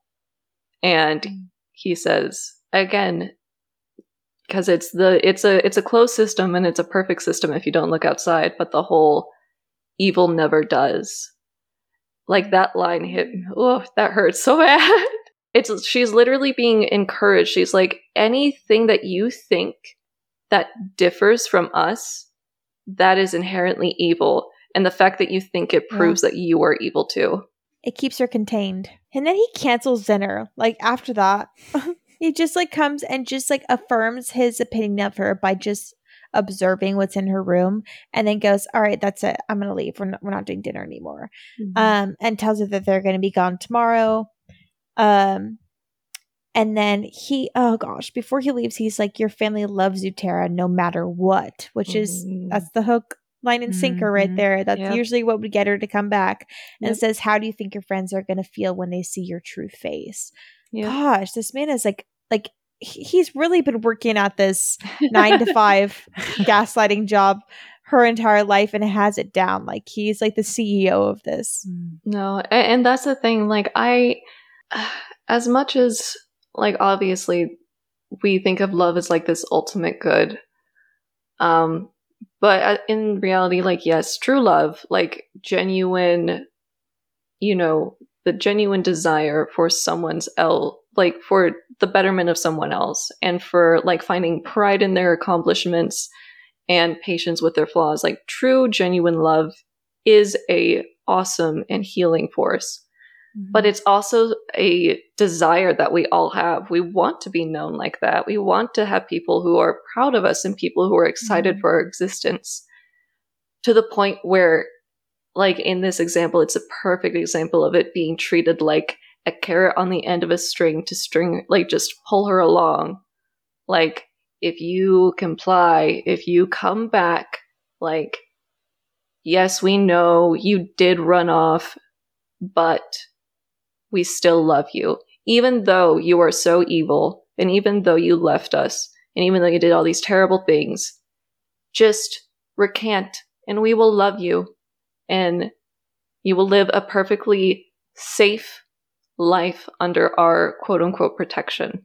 And I, I I'm not um, willing to get to know the person that you are. I'm just willing to reaffirm what I want you to be Exactly. and what I view you as. exactly. Yeah, Again, that's not the it's same thing. that's why I said like the two sides really are like it's fear. It's approaching the difference of a loved one in fear and approaching the difference of a loved one with curiosity are the two sides you find. Um, so what we're assuming is Glory's apartment. Um, we have the demon tied up, and we have Glory having this fabulous like walk-in closet that's massive. And um, Glory finds out by talking to this demon because they speak the same language, obviously, um, that she was fighting a Slayer, and how embarrassing for her because that's so incredibly common. I love that the demon's falling asleep while she's literally lecturing him. and she was like, I am great and I am beautiful. And when I walk in the room, all eyes turn to me because my name is a holy name and you will listen. I was like, snap. You have the cutest separating sores. Girl knows her worth. Um, and then back in Tara's yes, Tara's room. Well done. scared. I'm right there with you, Tabby. I'm like at this point they're in a dorm. Go I'm back. sorry, guys. Go- I can't tell the yeah, difference. you can. Go They back look and the look. same to go me. back and look. You can tell the I don't difference. care. I don't care to go Oh back my and analyze. To me, in a flash, they look the same. Leah, agree with me? so sad. Not even in a flash. I think it's just like in my mind they're always together, so I'm like they must share rooms. Thank they you. must share rooms. They also have similar aesthetics. well, and also who You are their roommates? Who are their roommates? Exactly. They don't have have not roommates. analyzed or talked about it. Oh my word. They have not said so. Tabby mean I get it. Tabby and I get it. Jeez, you guys live in your own little state of Delulu. Good grief. this isn't Delulu. These are fictional characters. Um, Willow comes in and tells her they're uh, they need to do another spell to see um, or to catch the demons. Remember the one they did in the middle of season four, um, in order to catch Glory. And Tara's like, um, I'm gonna pass. Um, and then she's like, "Hey, like my family's here, and not everything is about your friends and stuff." And I'm like, "Um, honestly, on Tara's side for this one. Like, she Yeah. has been like only ever hanging out and helping Willow with her friends, and like happily doing so. But it's like, like not everything is." Or should be about that, you know. Especially Mhm. like this girlie is on the verge of like cracking, and like Mhm. the, if this is her version of like snapping i'm like dang can i be friends with her like like this is her version of like putting up a boundary she was so nice about it willow apologizes um and then tara says Well, i'm just tired and then will leaves and tara takes out her own spell book um, so Tara's intention for doing this spell so that they wouldn't see her demon side, but we see later on that she accidentally does a spell so they're not able to see any demon. Um, and then we go to a demon bar, the one that Willie used to work at, and they kind of make a comment here that's like, "Well, Will- Willie's not here, but we're assuming that he's just probably not going to come back." the bartender says something pretty interesting. He says, You shouldn't be coming here, man. You got to rep with these monsters, yet you come in here night after night. You looking to get killed. So, this is not the first time that Riley has gone to this Mhm. demon bar. Riley's apparently been coming here for weeks now, which, again, like I said earlier, this val- validates what Buffy was saying earlier. And it also shows that Riley's putting himself in dangerous situations for a specific reason. So, we're supposed to show that Riley's feeling like an outsider in this episode. And it's interesting how in season four, the initiative referred to themselves as a family, and this episode is an entitled family, but the initiative's now been disbanded. So the decision to have Riley in Willie's is, in, is intentional. Do you guys remember the last time we were in Willie's place in season four? Wasn't it Riley who found Buffy in there and was like judging her? He's like, yes. "You interact Mhm. with vampires and blah blah blah blah blah." So It was hypocritical. Riley's mental breakdown episode. It was Goodbye Iowa, the same episode that Tara hijacked that spell with Willow, interestingly enough. So, Oh. Yeah, there's that episode again. So, Buffy goes to Willie's and talks to Willie about fi- trying to find the Polgara demon because Maggie had just been killed. And at that point, they're thinking the Polgara demon did it. They didn't know about Adam's existence. That's also the episode that Adam reveals himself to the Scooby Gang. So Willie and Buffy have a conversation where Willie talks about bringing class to the place with his sign. So this moment where the the bartender says that uh, or Riley says, I come for the ambiance. What can I say? The place just reeks of class is supposed to be a reference to that line that Willie said over there.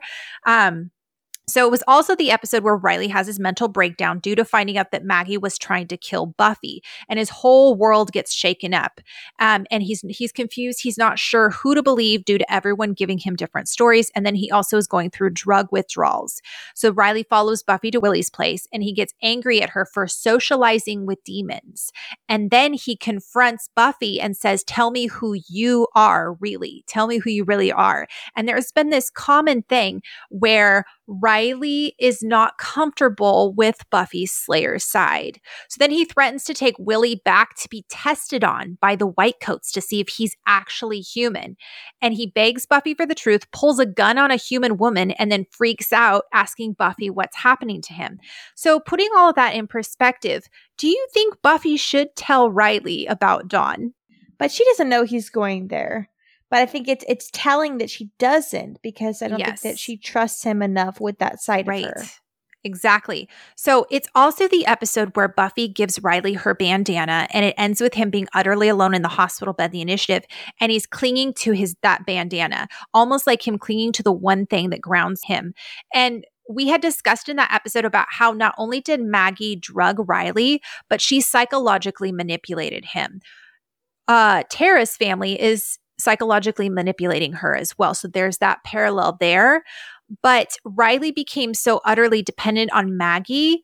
And then now that he didn't have Maggie in Goodbye Iowa, and now here in this episode, he's starting to lean on Buffy in a way that isn't healthy and is possibly codependent, shown by her coming home and he's in her house, undoing her things, putting stuff away. Riley doesn't have his own life. Riley's identity has been completely swallowed up in this relationship with her. And because Buffy has a life apart from him and outside of him, he's feeling insecure. And so we're seeing the fruition of all of this. Um, because he's leaned on her for so long, his insecurities are taking over. Not to mention the fact that he's never really been comfortable with the whole concept of demons or anything other, like as anything other than bad. So to have him tempted by a female vampire is fascinating. He has issues with women, but he also hates demons. And here is someone who reflects both of those things. And he's actively seeking out dangerous situations. So having him go back to Willie's is supposed to remind us of all of that that stuff that's happened before and kind of give us a little bit of an insight into his head. Um, and then the song that's actually playing on the jukebox right now is called Tears in Your Eyes by Yo La Tengo. And the lyrics are literally this.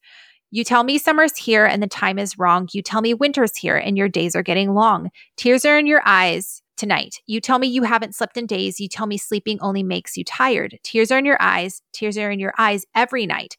Although you don't believe me, you are strong. Darkness always turns into the dawn, and you won't even remember this for long when it ends all right.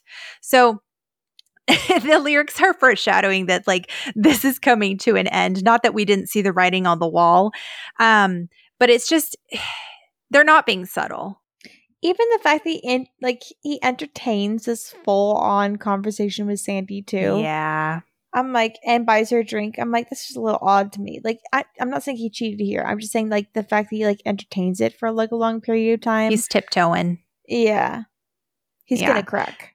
Um, also, then I think we've said this before, but the vampire Sandy is the one who was turned by vampire Willow in Doppelgangland, which is just kind of crazy to see it all come full circle. I just I have nothing nice to say. Like it's just he's just such a hypocrite. Yeah. Like the the things that he gets mad at Buffy, he ends up doing it himself, but in ways that he can't handle. So it's ultimately like there's just no way that this ends up good for Buffy. Like I see this kind of stuff and I'm like, obviously no spoilers, but like even apart from that, it's like looking at this scene, it's like like clearly this is going to be bad for Buffy because Mhm. she already has to clean up so many of his messes, but it's just like any anytime any of the Scoobies because Xander has done this kind of stuff too, and it's it always irritates me because it's just like they put themselves in harm's way, and who is the one who inevitably has to go and save them or clean it up? And it's it's always Buffy. At, at least Xander would usually do it to try and help someone or save someone. Like whereas like Riley is just doing it because he's a little weenie, like, and wants to prove that he's valuable. It's it's so interesting because in this episode you have a contrast between um, Riley and Tara having the same kind of innate insecurity, like they're not bringing enough, but Tara is handling it in this way of like, I, I want to bring value and like she's trying to better herself and, and bring things to the table. Whereas like Riley is going out, putting himself in harm's way and doing all these stupid things. And it's just like, it's, it's so interesting to see how two different personalities and two different people Mhm. are. And not just that, in the conversation with Buffy earlier, uh, when she was back in the house with Dawn after moving home, his only help, the only way he could identify being useful was to go to the initiative. It Mhm. proves that he hasn't been able to move past it, really. Yep. Like, Yep. again, like you're more than your girlfriend and you're more than your former Mhm. job. And I understand that in this world, especially once you do have knowledge of vampires and demons and everything, that you feel that you should do something about it. Like these are very immediate threats, and I understand feeling pressure to be active in handling them. But he cannot fathom any other way of being useful. He really can't. Mhm. Like he cannot fathom developing a, any other sense of self than like him Mhm. being the soldier and him fighting demons and vampires. And like again, Tara is she's again dealing with this whole like other complicated side of like identifying with the evil, but she is also trying to do like the best she can with what she's got. And it feels more like Riley is grieving, understandably, um, but he's become embittered a little bit in his grief of that. Like it's still, he's still trying to hold on to it in some way. Tara's spell was ultimately so that she could be accepted by the Scoobies so she could continue living life with them. Riley going off to this bar is him isolating himself completely. Mhm. Um, and it also feels, uh, it feels like Tara's is to protect the group, and yeah. Riley's is to prove something to himself. So in the crypt, we have Harmony coming back from shopping, um, and she tells Spike that she bumped into a demon friend of theirs, and he told them that the crowd of whatever type of ugly opening sword demons are about to go kill Buffy. And Spike is like, "Say no more," grabs his jacket and immediately leaves. Um, and then we have this whole conversation outside the campus um, at nighttime when Tara bumps into cousin Beth. Um, and this is kind of what we like talked a little bit earlier is like every time Beth is outside of um, the guys in the family, this aggression comes out of her. Um, and she's like, You selfish bitch. Like, you have no idea what it's been like for your brothers since you've begun a classic tactic. It's like, Do you see what you put your mother through? You know, it's that whole thing. Um, you see what you're doing to them, not being here. They have to clean the house, God forbid. Um, and she's like, I can't wait until your little friends find out the truth about you. Doesn't matter how innocent you act, they'll see.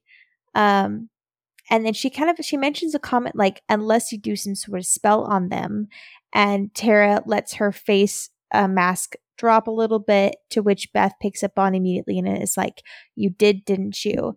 And Tara kind of goes a little bit frantic. She's like, "Please don't tell him." Um, it was just so they wouldn't see the demon part of me. Please don't tell dad. Oh, the poor girl is like unraveling here. I feel bad for her. There is a scene that was cut out between Buffy and Willow while Buffy's in the training room as the demons are coming through that um, was about Riley because they always cut Why they the- always cut those? They really don't care about They- them all. So in this uh the scene, they again make the com- the contrast and the comparison between Buffy and Riley and Willow and Tara. So Buffy says to Willow about Riley, "He's great. He's so considerate and he's really understanding about my disturbing lifestyle. But every now and then he's Mr. Snippy. I never know what sets him off." And then Willow says, There's always going to be a part of your life he can't get near. That's just part of relationships that people have to deal with, even if they feel shut out and the other person is acting all weird and doesn't want them to meet their family. Back at the magic shop, we see Willow opens up the door um because she hears like the bell ring, um, and then doesn't see the whole crowd of demons there, and it's like, oh, thought someone's at the door. Closes it, and we're like, They must "Huh?" be the most stealthy demons ever for no one even to hear them. But I feel like like Buffy is so real the next scene for like like feeling there's an essence in the room. Just like Dawn, go shut the door. Dawn's like, I didn't open it. Not the youngest child being told to go, you know, do the one thing that no one else wants to do. The whole this whole sequence is just so sick. Like the demons are like moving around and they're kind of picking up on the fact that they can't see them. Um, because they're getting like real close, like Anya getting real close to Dawn. Um, and then we see like from a different angle we have buffy training and we see them creeping in like unfocused in the background. And i'm like every time i always like oh like there's like four of them and i'm like that's so creepy. Um and she kind of turns and is like oh that's weird and then turns back around. Um and then hears some sort of like noise and then starts fighting them immediately and then as that's happening spike comes in and has like this pure joy look on his face he sees He's like pulling out them. the popcorn and then he's like, oh. And just like he's goes like, "Are you joking?" Because it's like there's a right as like she could literally die because there's like another one that's like about to like pounce on her. He's like, "Fine, I'll help her." Goes in. Um, the gang is being just completely beaten up. Poor Xander is being like thrown across, and he's being like uh choked. And then Willow's being thrown across the room. Giles is just confused. he tells Dawn to go hide. He immediately goes to protect her. It's very sweet. So sweet. Then Tara comes in and is like, hey, Buffy, there's one behind you. And then Buffy's like, okay, well, if you can see them, you have to let me know where they are. Um, and then Tara tries redoing the spell, to which a demon runs up and hits her over. And then they can now see all the demons. Then the family comes in and Buffy kills one right in front of them. Then poor Tara's just like apologizing. She's like thinking, like, she's like, this is all my fault. Like, I somehow brought them here because of me being a demon. Like this poor girl is going through so many emotions. Um, starts getting up to just be like, okay, I'll, I'll just go home. Like it doesn't matter anymore. Um, she's saying, I was trying to hide. I didn't want you to see what I am. Um, to which the dad exposes in this moment, he's like, because she's a demon. And this freaking little smug look on his face when he says that, he's like waiting for them to be like, shooketh. And they're like, okay. I know. I'm. w- I was waiting for one of them to be like, "So are half of us." Like Yeah. you're in the wrong room, there, pal. It is really like, and so, like, what are like? He's like pointing to the ugly demon on the floor. He's like, guys, look. And they're like, uh, I just kept thinking, I was like, Okay. in his brain before like the ending of the scene happened, he probably was thinking, how perfect was it that I made this like lie and then all these demons happened to be here? He's probably thinking, this is amazing. Like, I could not have planned a better scenario to scare Yeah. her into coming back into town, you know? Right. I just am so proud of Willow in this moment. She's immediately like, hey, she just did a spell that went wrong. Like it was just Yeah. a mistake. Like Willow's thinking about herself in something blue. She's like, I've done that. We forgave Mhm. her. And then. Mr. Maclay is all like, oh no, the girl belongs, that doesn't even call her by name. And Willow sticks up for her and says, I know that. That's Mhm. not your, like, Mhm. I know it's not my decision. and then immediately gives her turns a back choice. to Tara. Yes. Yes. Yep. Yep. and asks her twice because I feel like sometimes like in these scenarios like like we need to be asked more than once. It can't just be once because we're automatically going to be like no I'm good because Mhm. like that's scary to do anything other than you know. Like you need people to stick around and be like, "Hey, hmm do you really Yeah. want to go?" And she asks her twice, and the second time Tara shakes her head. And her little face makes me tear up every time in the scene. I'm like, "Oh, poor baby Tara." Well, and it's really significant that Buffy sticks up, not only because she's a slayer, but the words that she uses, or the words that Mr. Maclay uses, the script is really clear. She, Mr. Maclay says, You're going to do what's right, Tara. Now I'm taking you out of here before somebody does get killed.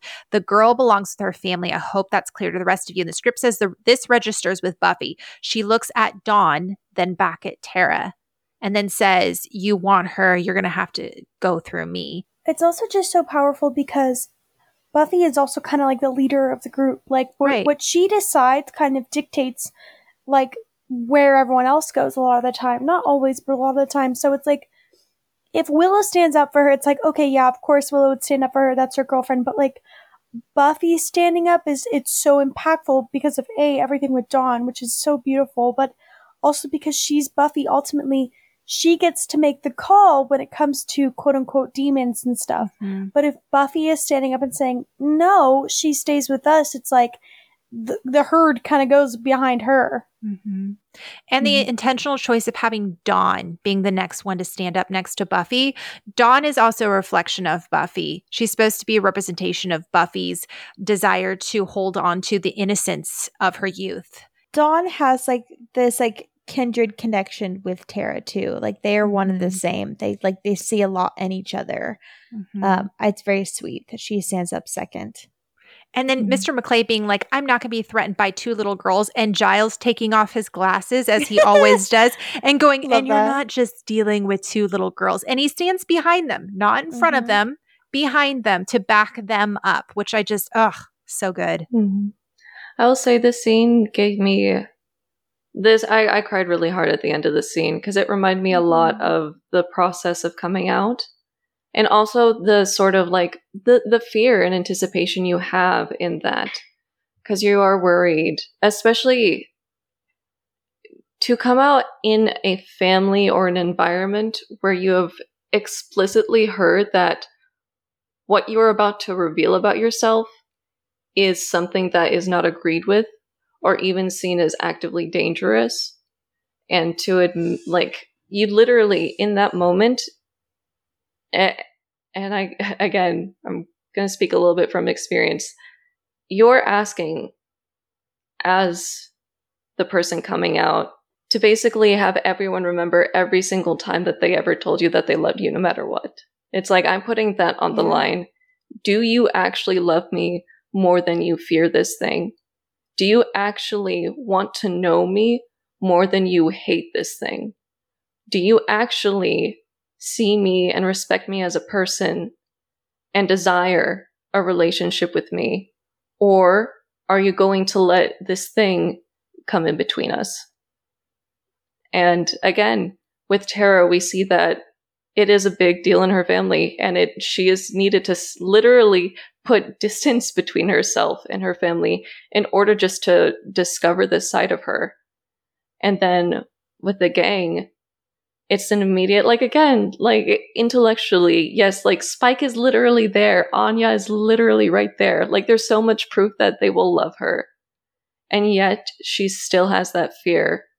But then to but then to have it one on one side be validated and on the other be like accepted for the truth it, it's just so interesting to see the dichotomy because that's something that like again in coming out even i experienced like not everyone responded very well and it, it caused rifts in a lot of my relationships for a really long time and some of them are still not repaired but the people who are there i literally was told by someone that i can love you better now because i know who you are. Like that that's true that's family right there that is the emotional intimacy of loving someone familially I, and two things are important here in this moment. The gang is ready to stand behind Tara and accept her as one of their own without even knowing that she's not a demon. Yeah, like they don't they don't, even care. recognize that. Yeah, they just Yeah. are like, well, well, fine, and they don't even like that's secondary to them.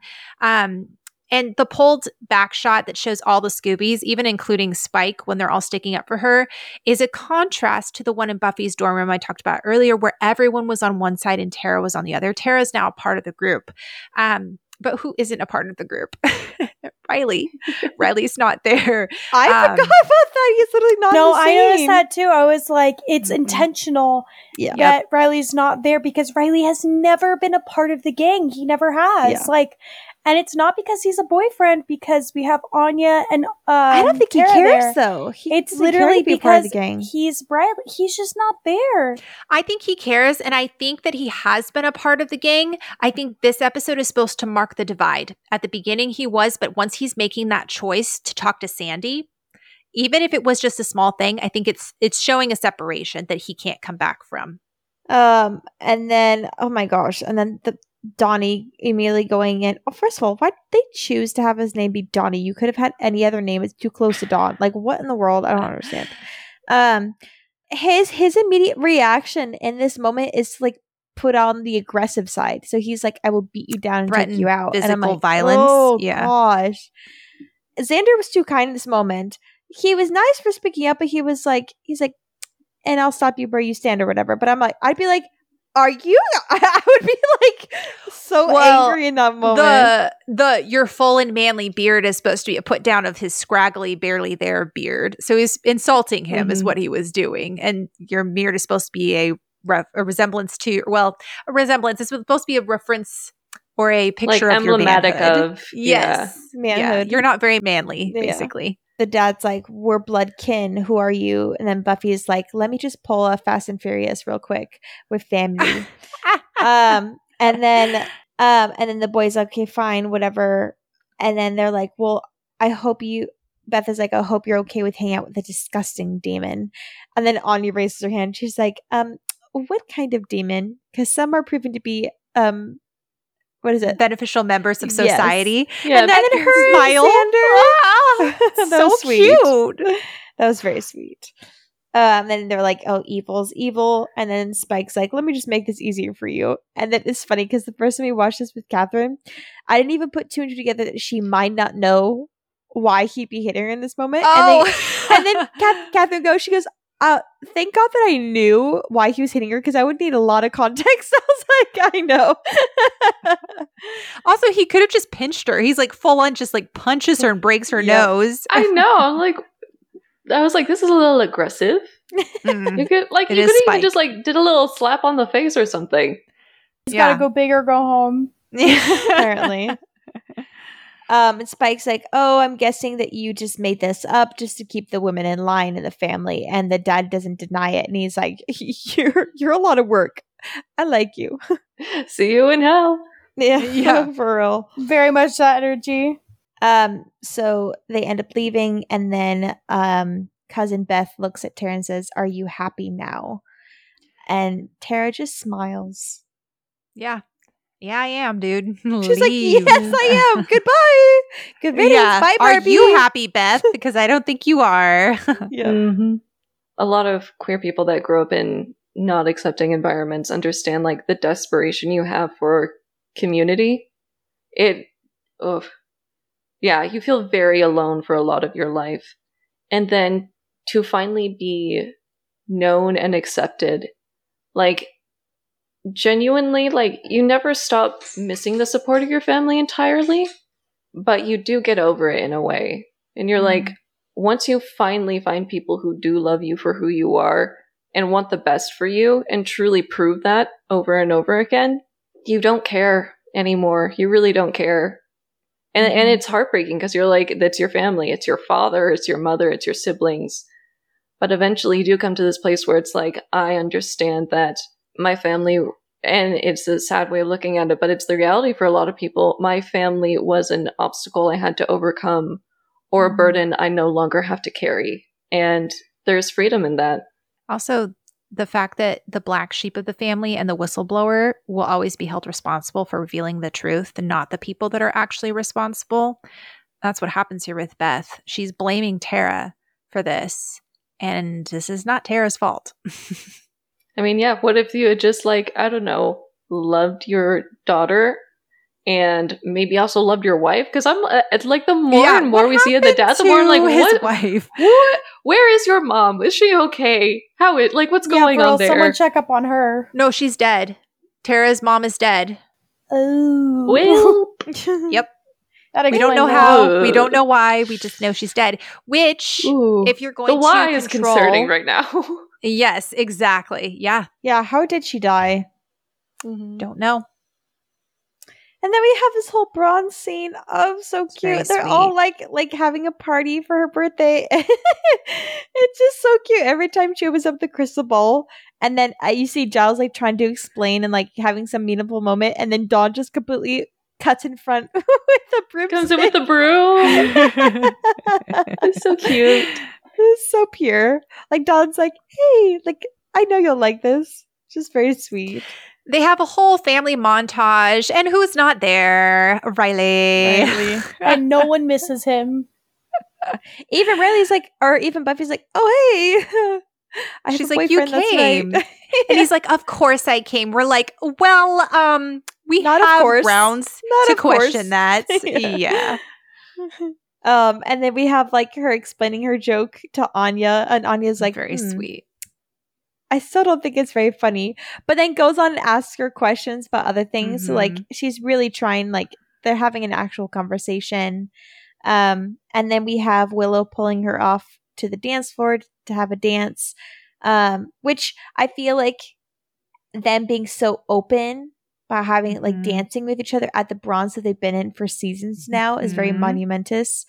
Um and then they have this sweet conversation where she's like, and this is just what you want to hear like when you grow up or have been around or have been a version of yourself you don't align with anymore and you're scared of sharing that with people because you're like i don't i don't reflect this side of myself that used to be me or the people that i grew up with or the culture that i grew up in or any of that. Um like there's a part of you that really just kind of wants to not even address that to people because you're like i don't want them to see me as that. Um and willow's like see that's where you're wrong. Um i think about who you grew up with um and then i look at what you are and it makes me proud. It makes me love you more. And i love that it's so sweet. Um which is just like that's that's the correct mindset to have. It's like it's not like a oh i view you differently because of all this. It's like no i i this affirms even more who you are Mhm. and what i've seen in you because you are this in spite of what you grew up with. Hmm Again, it's being known completely leads to being loved completely. yes Yeah, and we had talked about it. Oh, I don't remember. I think it was the episode actually where Willow introduced, oh, it was um Who Are You? And it was the episode where Faith and Buffy do the body swap. And Willow introduces Tara to the gang in that episode, and she introduces um, everyone to Tara in the bronze. And I had referenced how the bronze is very significant when it comes to Willow and Tara's relationship because, especially for Willow, the bronze was always the really cool place. And it was the place that um, she was always trying really hard to fit in. And back in Welcome to the Hellmouth, you have Buffy and Willow sitting at a table, and that's where Buffy tells her, Seize the day, because tomorrow you might be dead. Like, you never know. Like, go for it, because Willow was going to go ask a guy to dance. And so there's this reoccurring theme of Willow desiring to be known, like we talked about, desiring to have that place where she feels like she fits in, feels like she belongs. And so, in Who Are You? Her introducing Tara to her, the gang in the bronze is significant because that's a place where Willow has never really felt like she fully belonged. Um, and that's also the episode that Tara doesn't have a great introduction with the Scoobies because it's not actually Buffy, it's Faith. And Tara ends up leaving early because she feels like an outsider and feels like she doesn't belong. And so now having this all happen back in the bronze in a place where Tara has typically not been included and Willow has also not felt like she belonged to see them both feel like they found the other half of themselves and also for Tara to fully be a part of the Scooby gang is just I think it's sweetly poetic. true i never thought about that sarah hmm I will also say the little the end scene where they're like spinning and floating. I feel like there are some parts of it. I I feel like I can almost like begin to like tell how involved Joss is or isn't in it, like Yeah. with the project because I feel like they're very.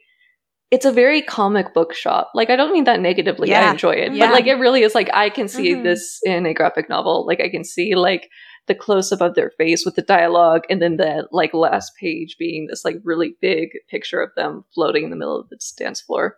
Yeah it's very like on trend too for them being like witches like you kind of have to have like a little scene like this Yeah. I'm also just like a sucker for a happy ending.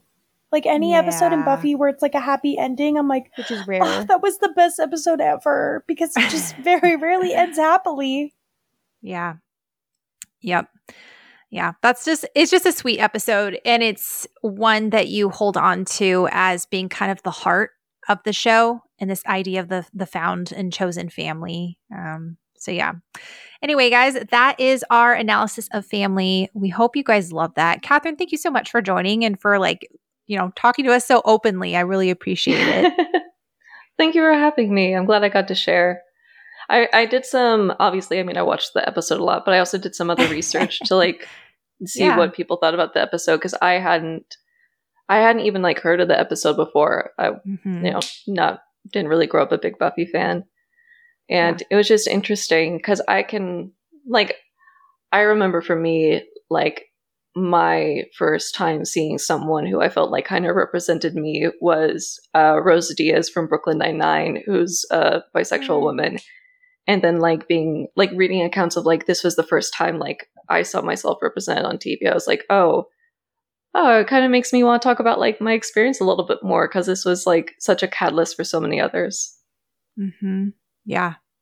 Yes, definitely. So you'll have to watch the rest of the rest of the show so you can come on again and you know understand a little bit more in context what's going on. Yeah, yeah, the with Riley and Buffy and everything. Oh gosh. We hope you enjoyed this episode. As always, let us know your thoughts. We would love to hear from you. You can find us on Instagram, TikTok, YouTube, and Tumblr at Becoming Buffy Podcast. And you can email us at becomingbuffypodcast at gmail.com. And if you'd like to support us or hear our spoiler section for each of these episodes, plus a few other perks, you can join our Buy Me a Coffee membership at buymeacoffee.com slash becoming Buffy. Shout out and special thank you to our producers, Kashaan, CJ, Paul, Chrissy, Kate, and Sophie. Thank you to our listeners, and we will talk to you all next time.